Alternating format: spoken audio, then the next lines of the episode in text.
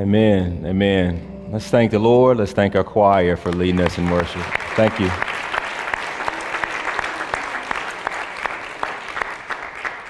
As we were praying before service, one of our prayers was that the Lord would touch you uh, and all of us through various aspects of the service through the sermon, through the reading of the word, through the singing of songs and hymns and spiritual songs, that all of this is a canvas by which God meets his people.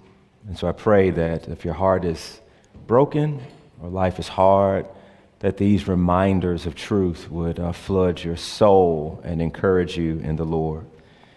If you have your Bibles, I'd love for you to follow along in Acts chapter 16. We're going to look at the whole chapter. I'm going to take some time to read it and would love for you to follow along with me. Uh, by, by way of introduction, this is the beginning of Paul's second missionary journey. So, for the next several weeks, uh, we're going to be looking at uh, his stops in various cities as the gospel begins to go out to the ends of the earth. Acts 16. Paul came also to Derbe and to Lystra. A disciple was there named Timothy. Timothy was the son of a Jewish woman who was a believer, but his father was a Greek. He was well spoken of by the brothers at Lystra and Iconium. Paul wanted Timothy to accompany him, and he took him and circumcised him because of the Jews who were in those places, for they all knew that his father was a Greek. And they went on their way through cities, through the cities, delivered to them for observance the decisions that had been reached by the apostles and the elders who were in Jerusalem. So the churches were strengthened in the faith, and they increased in numbers daily. And they went through the region of uh, Phrygia and Galatia, having been forbidden by the Holy Spirit to speak a word in Asia. And when they had come up to Mysia, they attempted to go into Bithynia, but the Spirit of Jesus did not allow them. So Paul, passing by Mysia, they went down to Troas, and a vision appeared to Paul in the night. A man of Macedonia was standing there, urging him and saying, Come over to Macedonia and help us. And when Paul had seen the vision, immediately we sought to go on into Macedonia, concluding that God had called us to preach the gospel to them. So, setting sail from Troas, we made a direct voyage to Samothrace, and the following day to Neapolis, and from there to Philippi, which is a leading city of the district of Macedonia and a Roman colony. We remained in this city for some days. And on the Sabbath, we went outside the gate to the riverside where we supposed that there was a place of prayer. And we sat down and we spoke to the women who had come together. One who heard us was a woman named Lydia from the city of Thyatira, a seller of purple goods who was a worshiper of God. The Lord opened her heart to pay attention to what was said by Paul. After she was baptized, and her household as well, she urged us, saying, If you have judged me to be faithful to the Lord, come to my house and stay and she prevailed upon us. As we were going to the place of prayer, we were met by a slave girl who had a spirit of divination and brought her owners much gain by fortune telling. She followed Paul and us, crying out, These men are servants of the Most High God, who proclaim to you the way of salvation. And this she kept doing for many days. Paul, having become greatly annoyed, turned and said to the Spirit, I command you in the name of Jesus Christ to come out of her and it came out of her that very hour. But when the owners saw that their hope of gain was gone, they seized Paul and Silas and dragged them into the marketplace before the rulers. And when they had brought them to the magistrates, they said, These men are Jews, and they are disturbing our city. They advocate customs that are not lawful for us as Romans to accept or practice. The crowd joined in, attacking them, and the magistrates tore their garments off of them and gave orders to beat them with rods. And when they had inflicted many blows upon them, they threw them into prison, ordering the jailer to keep them safely. Having received this order, the jailer put them into the inner prison and fastened their feet in stocks.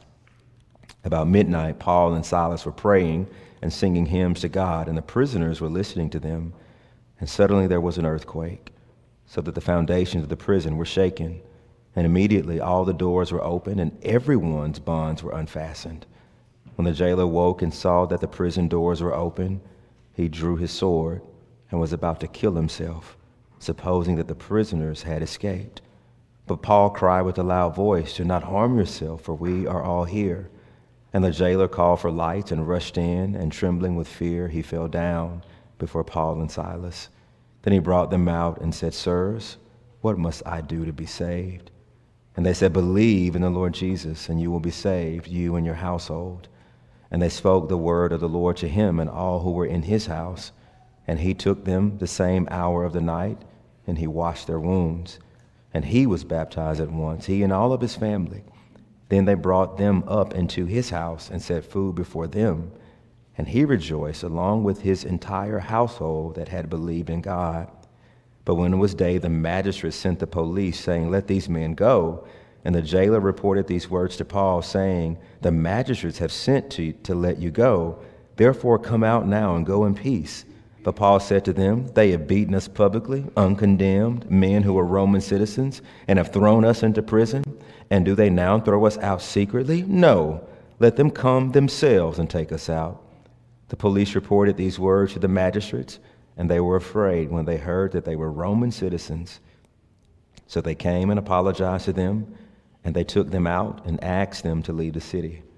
So they went out to prison and visited Lydia. And when they had seen the brothers and sisters, they encouraged them and they departed. Amen. Let's pray together. Father, your word is truth and it is relevant today in the here and now. This Is not a story or a tale of some things that happened then that have no bearing upon your church now? Your spirit, which inspired Luke to write these words, is alive and well and would have us, Lord, to believe what is revealed here about you. You would have us conform our behavior and conduct to what we see here in the text. You would have us, Lord, to examine our hearts and to bring our sin before you and to repent and to endeavor a new obedience. You would have us, Lord, to make much of you and your Son and your Spirit as we unpack your text. Would you, would you do all of this and build your people up and magnify your name in our sight? We pray, oh Jesus. Amen. I've entitled our time, The Church Winsome Witnesses Serving a Great God. The first time I was on an airplane, I was a senior in high school. And at Jim Hill, uh, our language teachers decided to take us on a trip to Italy. And so the first time I was on a plane was on that trip. And providentially, I sat right next to the airplane engine. And for hours and hours, I sat and looked at the engine. How can this machine fly us through rain and sleet and snow over oceans to another continent? How can this machine, that if the other one breaks down, this one engine can still fly us. Like the, the Lord used that to awaken this how in my heart. How does this work? How was this made? That it, it, led me to go to Alabama A&M and to major in mechanical engineering because I was pursuing the how. And at Alabama A&M, we had professors who had been in the aerospace industry and they taught us the how, but it was all theoretical. And then one day we returned from a trip to Baltimore. The National Society of Black Engineers had a conference, and I floated my resume out to everyone who would take it. And I get a call from a woman named Karen Clark who works for GE Aircraft Engines. How would you like to come work up here where we make engines? How soon can I start? And there I was, now a 21 year old standing inside of a GE90 engine. And for the next four and a half years of my life, it was the pursuit of how. Have you ever had something that arrested your attention that made you want to know how? Maybe it was when you laid eyes on your spouse and you're like, how did you get here, girl? How can I get to know you better? How can we spend some time together? Maybe, maybe that was the how. or maybe it's a Land Cruiser. H- how can they last 350,000 miles? How? Right, right. What's behind it?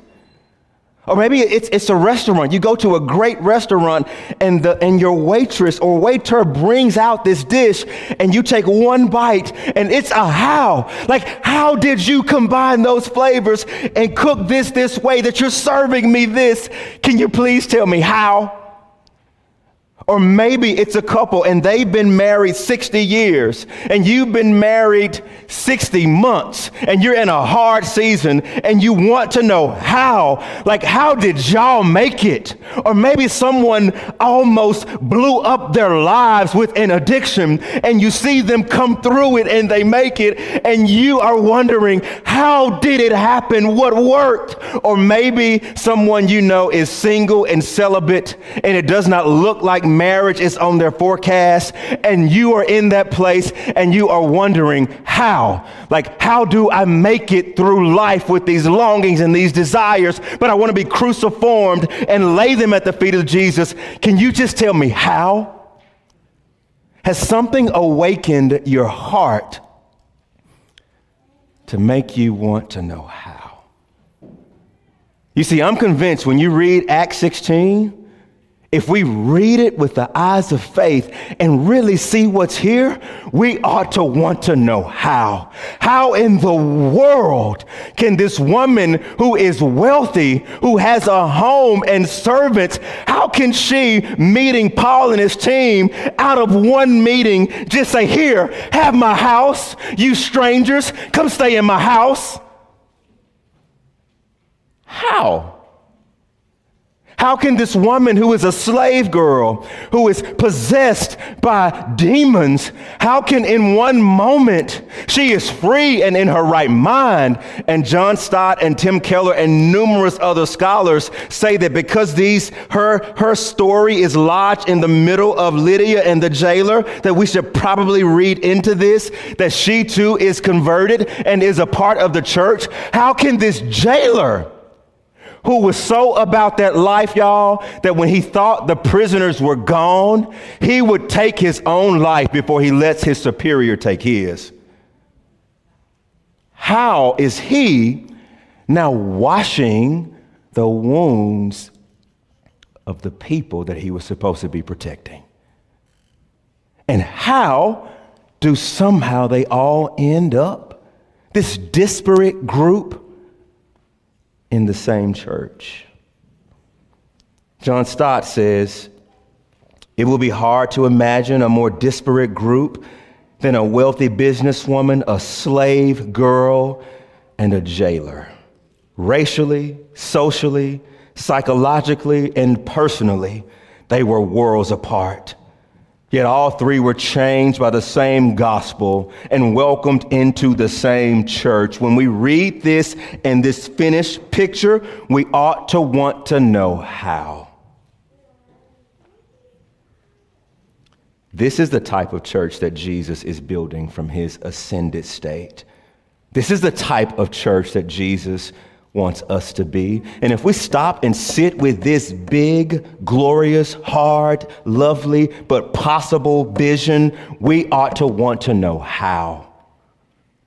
And what I want to submit to you this morning, the same how of Acts 16 is the same how for us here and now. If you long for and want Redeemer to be this kind of church, attracting these types of people who come from all types of stories and mess and brokenness and histories and cultures and ethnicities. If you want this church to be that, we ought to be looking at Acts 16. Show us how it happened, Lord. And here's what I want to tell you the first reason this happened is because winsome witnesses worked. Winsome witnesses worked. Now, sermons play a huge part in the book of Acts. Matter of fact, if you go back and read Acts 1 through 15, you're going to see a lot of sermons. Peter speaks a sermon in Acts 2, it's 24 verses, y'all. In Acts 7, Stephen preaches a sermon. It's 51 verses. It takes you 10 minutes just to read Stephen's sermon. Paul's sermon in Acts 13 is 31 verses. Luke, in other words, is making certain that when we think about being witnesses, that Luke is telling us the content of the witnesses. That as we go and speak the truth, as we go and are his witnesses, there is a theme, there is a story, there is a majesty of Jesus that we have to bring to bear. And Luke says, Let me show you from Paul, from Peter, from Stephen, they're all talking about Jesus. But there's a different emphasis in 16. If you scan Acts 16, there is no lengthy sermon. It says that we spoke to the women. What, what did you say? Oh, no. Luke didn't include that. Well, we spoke to the jailer. This is like a short sermon. Believe in Jesus, you will be saved, you and your household. He believed, pack it up. We might as well go home if it was that easy all the time. It says they went into the home of the jailer and declared the word to them. Well, what word did they declare? Luke don't tell us. And you guys, this is by design. Here's what I mean. Look at the shift in pronouns in verses 6 through 9. It says, They were forbidden. The Spirit did not allow them. They went to Troas. But look at verse 10. When Paul had seen the vision, immediately we sought to go into Macedonia. We made a direct voyage. We remained in the city. What? First you're talking about them and they, and now you're saying we? What, what's the deal? Luke, the one who is writing Acts, did not join Paul until this chapter. It was they. And so everything that Luke is writing up to this point is through listening to other people. Peter, you preached a sermon. Tell me what you preached. Let me see your manuscript. Stephen, you preached a sermon. He's dead. Who all was there? Who heard it? I need to put it in here in detail. But in Acts 16, this isn't hearsay. Luke is there for it. And so Luke makes the point not to tell us what was preached. You know what his focus is in Acts 16? It's not the content of the witnesses, it's the conduct of the witnesses. There's boldness in this section. Paul challenges the political leaders. But I think what Luke would want us to see that the reason this worked was because the witnesses were winsome and tender and compassionate and humble. That what we're about to see, Paul and his team repeatedly lay their plans, their comforts, their personal interests down for the good of others and the glory of God. Now, I want to show you this six different ways. Look at sections 1, verses 1 through 5. We're told about Timothy. Timothy is a believer. He was discipled by his mother and his grandmother, which is what Paul later tells us in the book of Timothy, uh, that he was discipled by Lois and Eunice. And we believe his dad was a pagan. It doesn't say he was a God-fearer. It doesn't say he was a proselyte. He was a Greek. And guess what his Greek dad didn't do? He didn't let Timothy get circumcised, even though he was part Jew and part Gentile. And Timothy's dad was probably very powerful because it says that all the Jews in that region knew his dad. Now, think about this. Think about what Brian preached last week about the letter that Paul had in his back pocket, about the the decision that was made in Jerusalem. You do not have to submit to circumcision. But then, did you see what Paul does right here? He got a letter in his pocket saying you don't have to do it, but then he actually does it.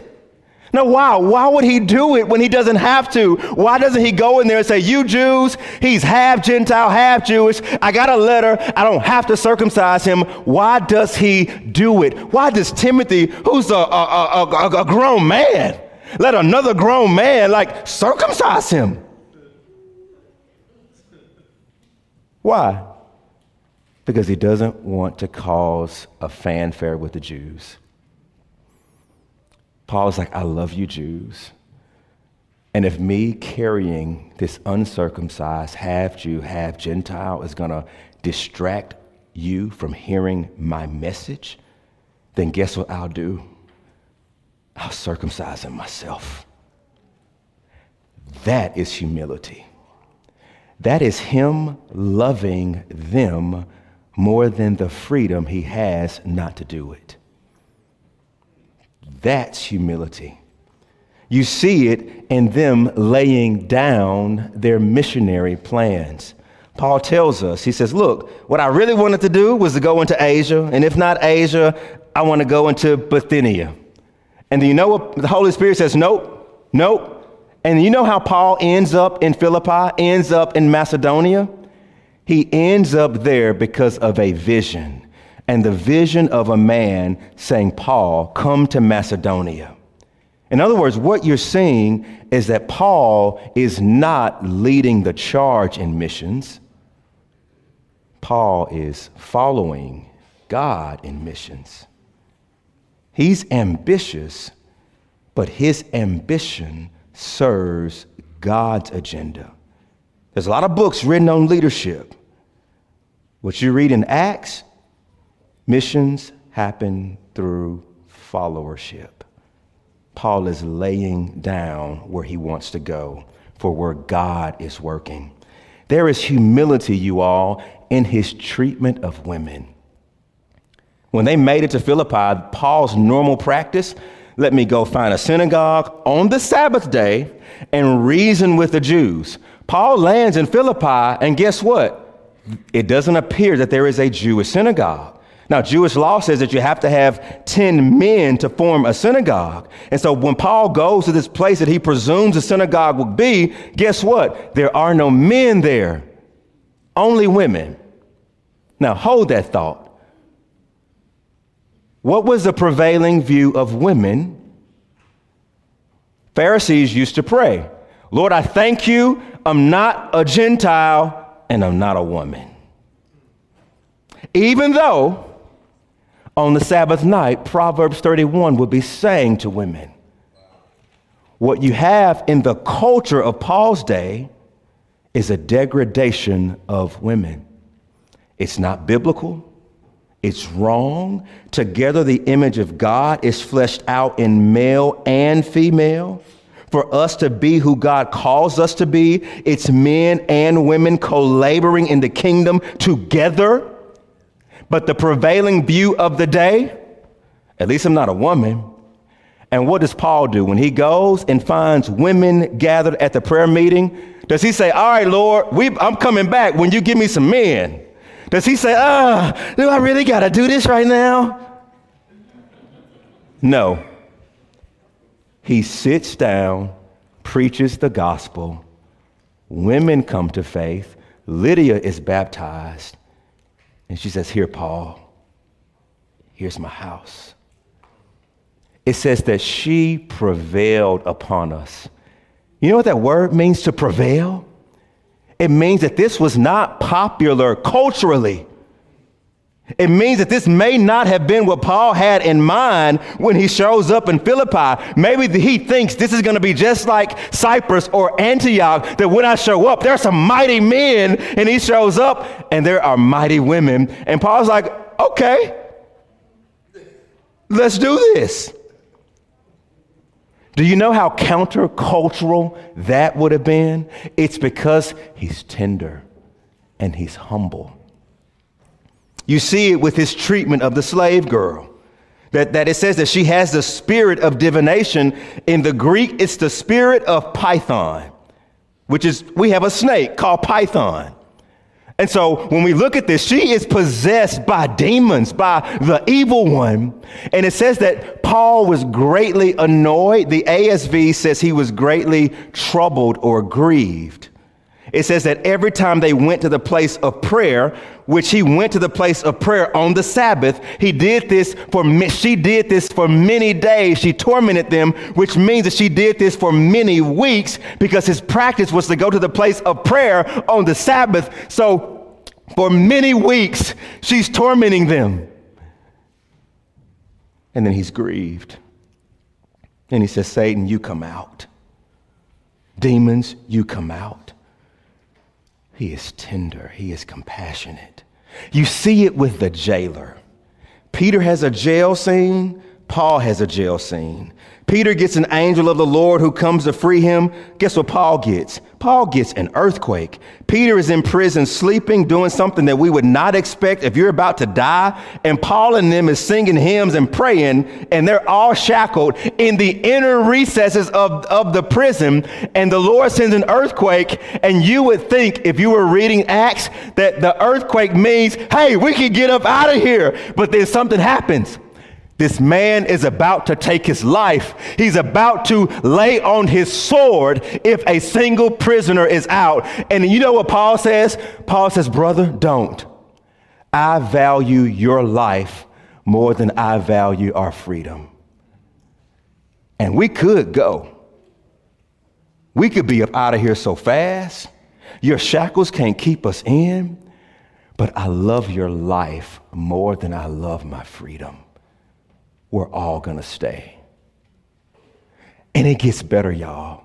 The same people who mistreated Paul and beat them and left him for dead, who locked him up, the magistrates of the city, they did him so dirty. He was a Roman citizen. He didn't even get a trial. They didn't even investigate. Them dudes was just trifling because their profiting scheme was over with. Paul says, No, you tell them to come let us out. But did you notice what happened? When they came and apologized, they said, Paul, get out of our city. What did Paul do? Did he go to the magistrate's, magistrate's house and start a revolt? Did he stir the city in uproar? No. It says he went to find Lydia and the brothers and sisters and then he left. What? That's him submitting himself to the evil people who just treated him dirty. You see what Luke is saying?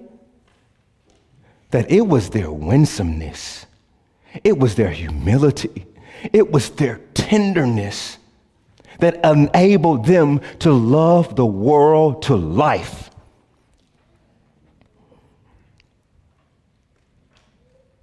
This time of year, you'll probably notice that your FedEx, UPS, and postal workers are going to be working really long hours, sun up to sundown, carrying boxes, unloading packages. You can understand if they aren't the friendliest, right? But there are some, and they've gone viral because the way in which they serve you is impeccable. There are some postmen who don't carry mace. What they carry in their pocket is doggy treats. And when your dog barks at them, they give them treats. There's some postmen and UPS workers, when your son is outside playing basketball by himself, that they stop the UPS truck and they get out there and shoot baskets with your son. There are some postal workers who see that you're a single mother and your son barely has this goal and they see him out there working on his game. And you know what they do? They take a collection to buy your son a new goal. There are some people who deliver the mess, who deliver the, the mail, and they do it with joy. They dance, and you can see them on your ring camera. There are some people who bring packages and they knock on the door if you're elderly and they don't just drop your package at the door.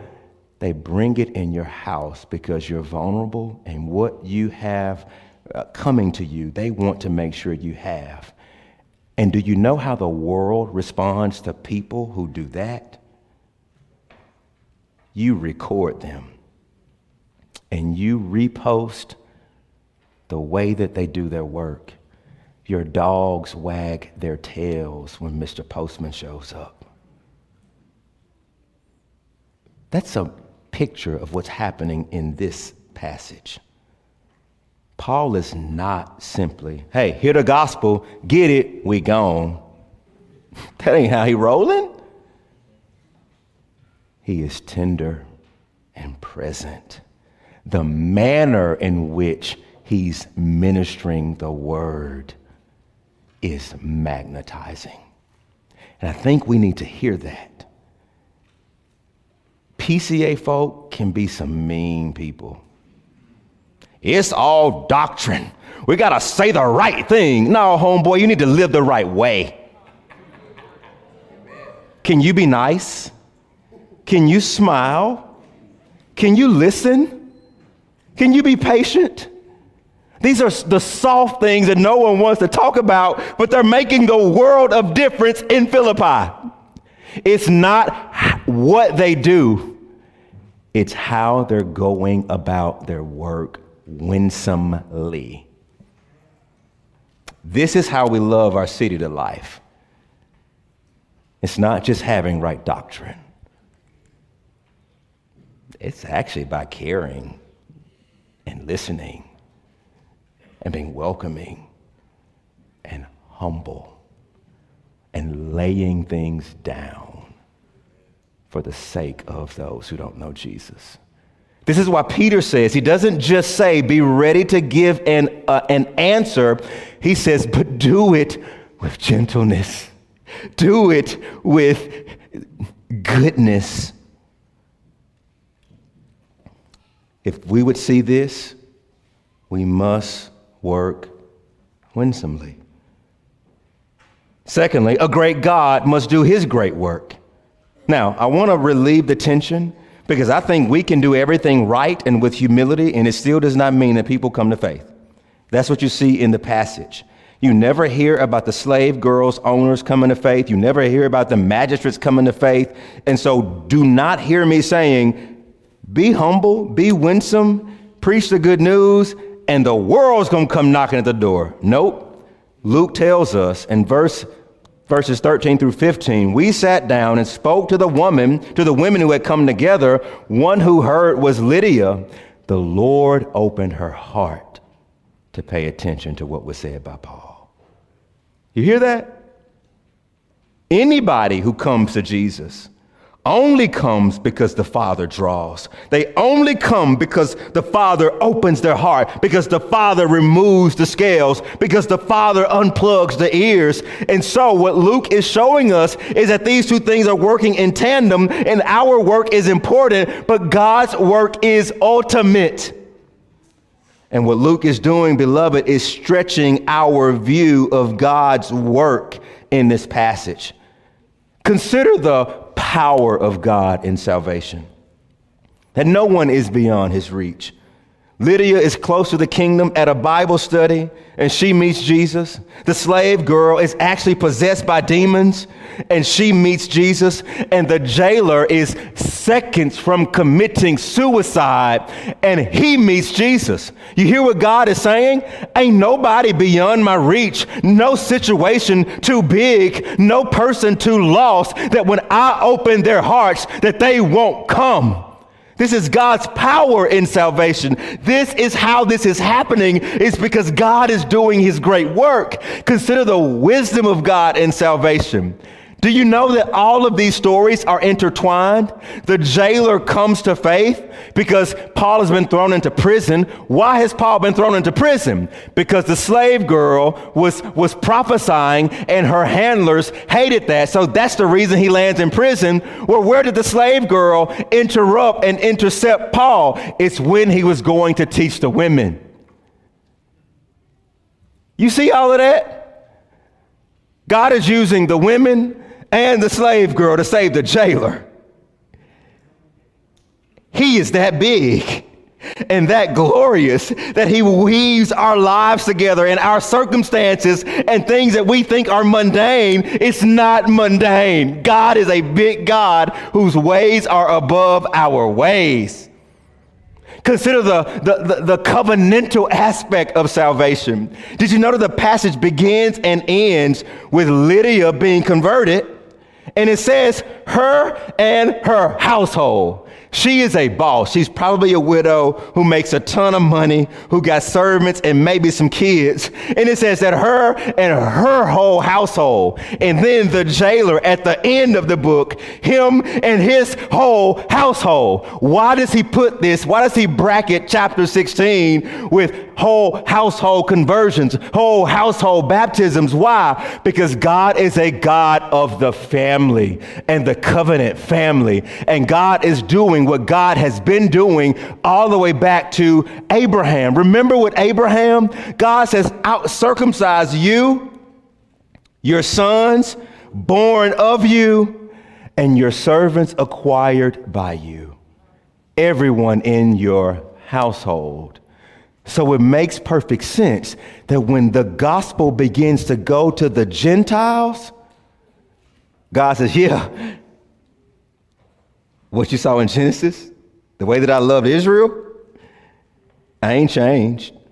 And when the gospel goes to you Gentiles, it's going out covenantally. That's why we baptize our children. That's why we baptize our households.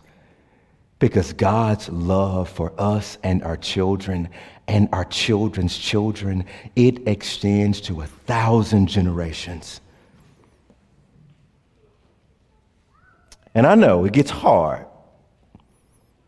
I know we get kids, and it doesn't look like they're walking with Jesus. And it breaks our hearts. Here's something I came across this week. Not one of your covenant children is too far gone for God's grace to be able to reach him or her.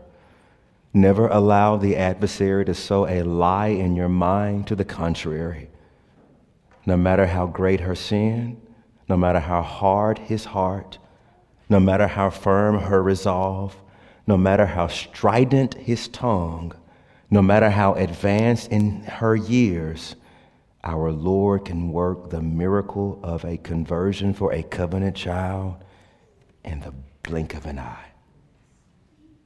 So keep praying. Keep praying with hope. He is a covenant keeping God. You see the scope of God's salvation that touches more than a sinner's status with God. Dr. Keller says once the heart is open to God, your resources, your wallets, your possessions, and home are all open to Him as well. And that's what you see. Lydia, her heart is open, and guess what? Her front door is as well.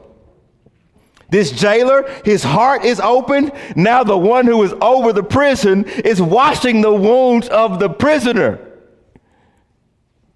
That's the scope of God's salvation. You also see that God's salvation breaks oppressive systems that are evil. This girl, who was a slave, who was owned by multiple men, who made money off of her prophesying, who led people away from the light. When the gospel goes through Philippi, it frees her. And it bankrupts that system that they were profiting off of.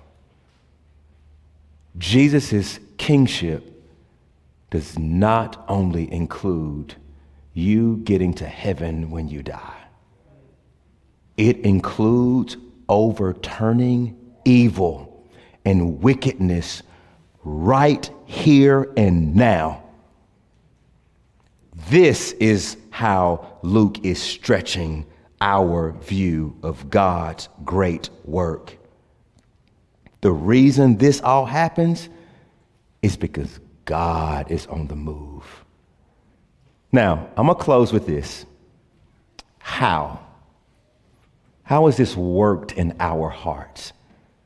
You got two sides of this. You got the God side, where God is on the move, God is opening hearts.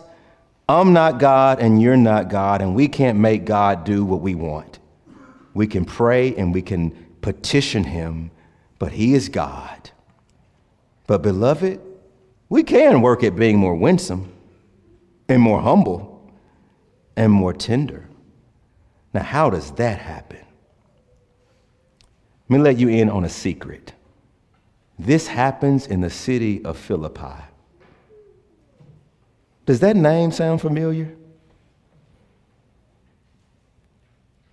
Isn't there a whole other book of the Bible called Philippians? Yep. And in Philippians, guess where Paul is? In prison. And he says, Don't y'all worry. I'm in prison, and y'all, y'all already know the deal. I was in prison there, and people got saved. I'm in prison over here, and the whole imperial guard, they come into faith in Jesus. I'm good. Y'all don't worry about me. Just keep praying. But there is this one thing you can do for me. Here, this is the one thing you can do for me in my absence. You can complete my joy by doing what, Paul? by doing nothing from selfish ambition, but in humility count others more significant than yourselves. Let each of you not look to his own interests, but the interests of others. Don't that sound just like what Paul just showed us in this passage? In other words, what Paul is telling them, keep doing what I was doing. Well, how? Paul, how can we do it? You know what he says? Have this mind in you, which is already yours in Christ Jesus. Though he was in the form of God, he did not count equality with God as a thing to be grasped. Rather, he emptied himself. He took the form of a servant. He was born in the likeness of men. He was found in human form. He humbled himself by becoming obedient even unto the point of death, death on a cross. Paul says that's how you do it. It's not about focusing on missions. You commune with your master. And as you commune with your master, it is his tenderness that leads you to mercy. It is you being overwhelmed that he was God, but he laid some things aside to become a servant, to become your bondservant. This is Jesus who tells the Father, I will go into the prison if you let them out. This is Jesus saying, Father, tell me where to go, tell me what to do, tell me how to do it. I count their lives more valuable than, I, uh, than my own. You see, when we commune with Him and just sit with that and meditate upon Him, we become like Him. We grow in humility, we grow in tenderness we learn to die to ourselves for the sake of others. That's how we work at becoming winsome. It's being with Jesus. Paul says in Philippians that as you do this, as you are blameless, without blemish in this crooked and twisted generation, you will shine like lights in the world. Hear that? you will start to stand out. Think about this image of lights. There are some insects, they love darkness. You ever seen a roach? You turn the lights on a roach and they're found out, they don't stay in the light. They scurry back to a crevice or a corner. They love darkness. But there's some insects that love light. Go turn your front porch on at night and go watch your the, the, the, the lights outside. And you see all of these other insects. They don't scurry in the darkness. They're looking for light. And scientists think that, that, that the, the insects are getting confused. They think this might be the sun. And so they're looking for light. They're looking to be in the light. And here's the thing beloved. Some folks in this world are like cockroaches. They love darkness and they scurry but some people are looking for light. And when you are with the light and your light is shining in the world and we're growing in humility, the world wags its tail waiting for us to show up. That's what I want for us. May the Lord, by the gospel, by communing with Jesus, make us tender and make us soft.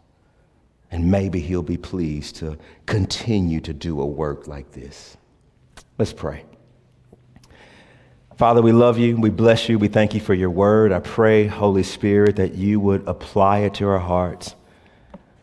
I'm going to take my seat here in a minute and we're going to go our separate ways. But, Holy Spirit, our hearts are free rein for you. Continue to work your word in us, conform us to your image, forgive us of our pride, forgive us of grabbing hold of rights.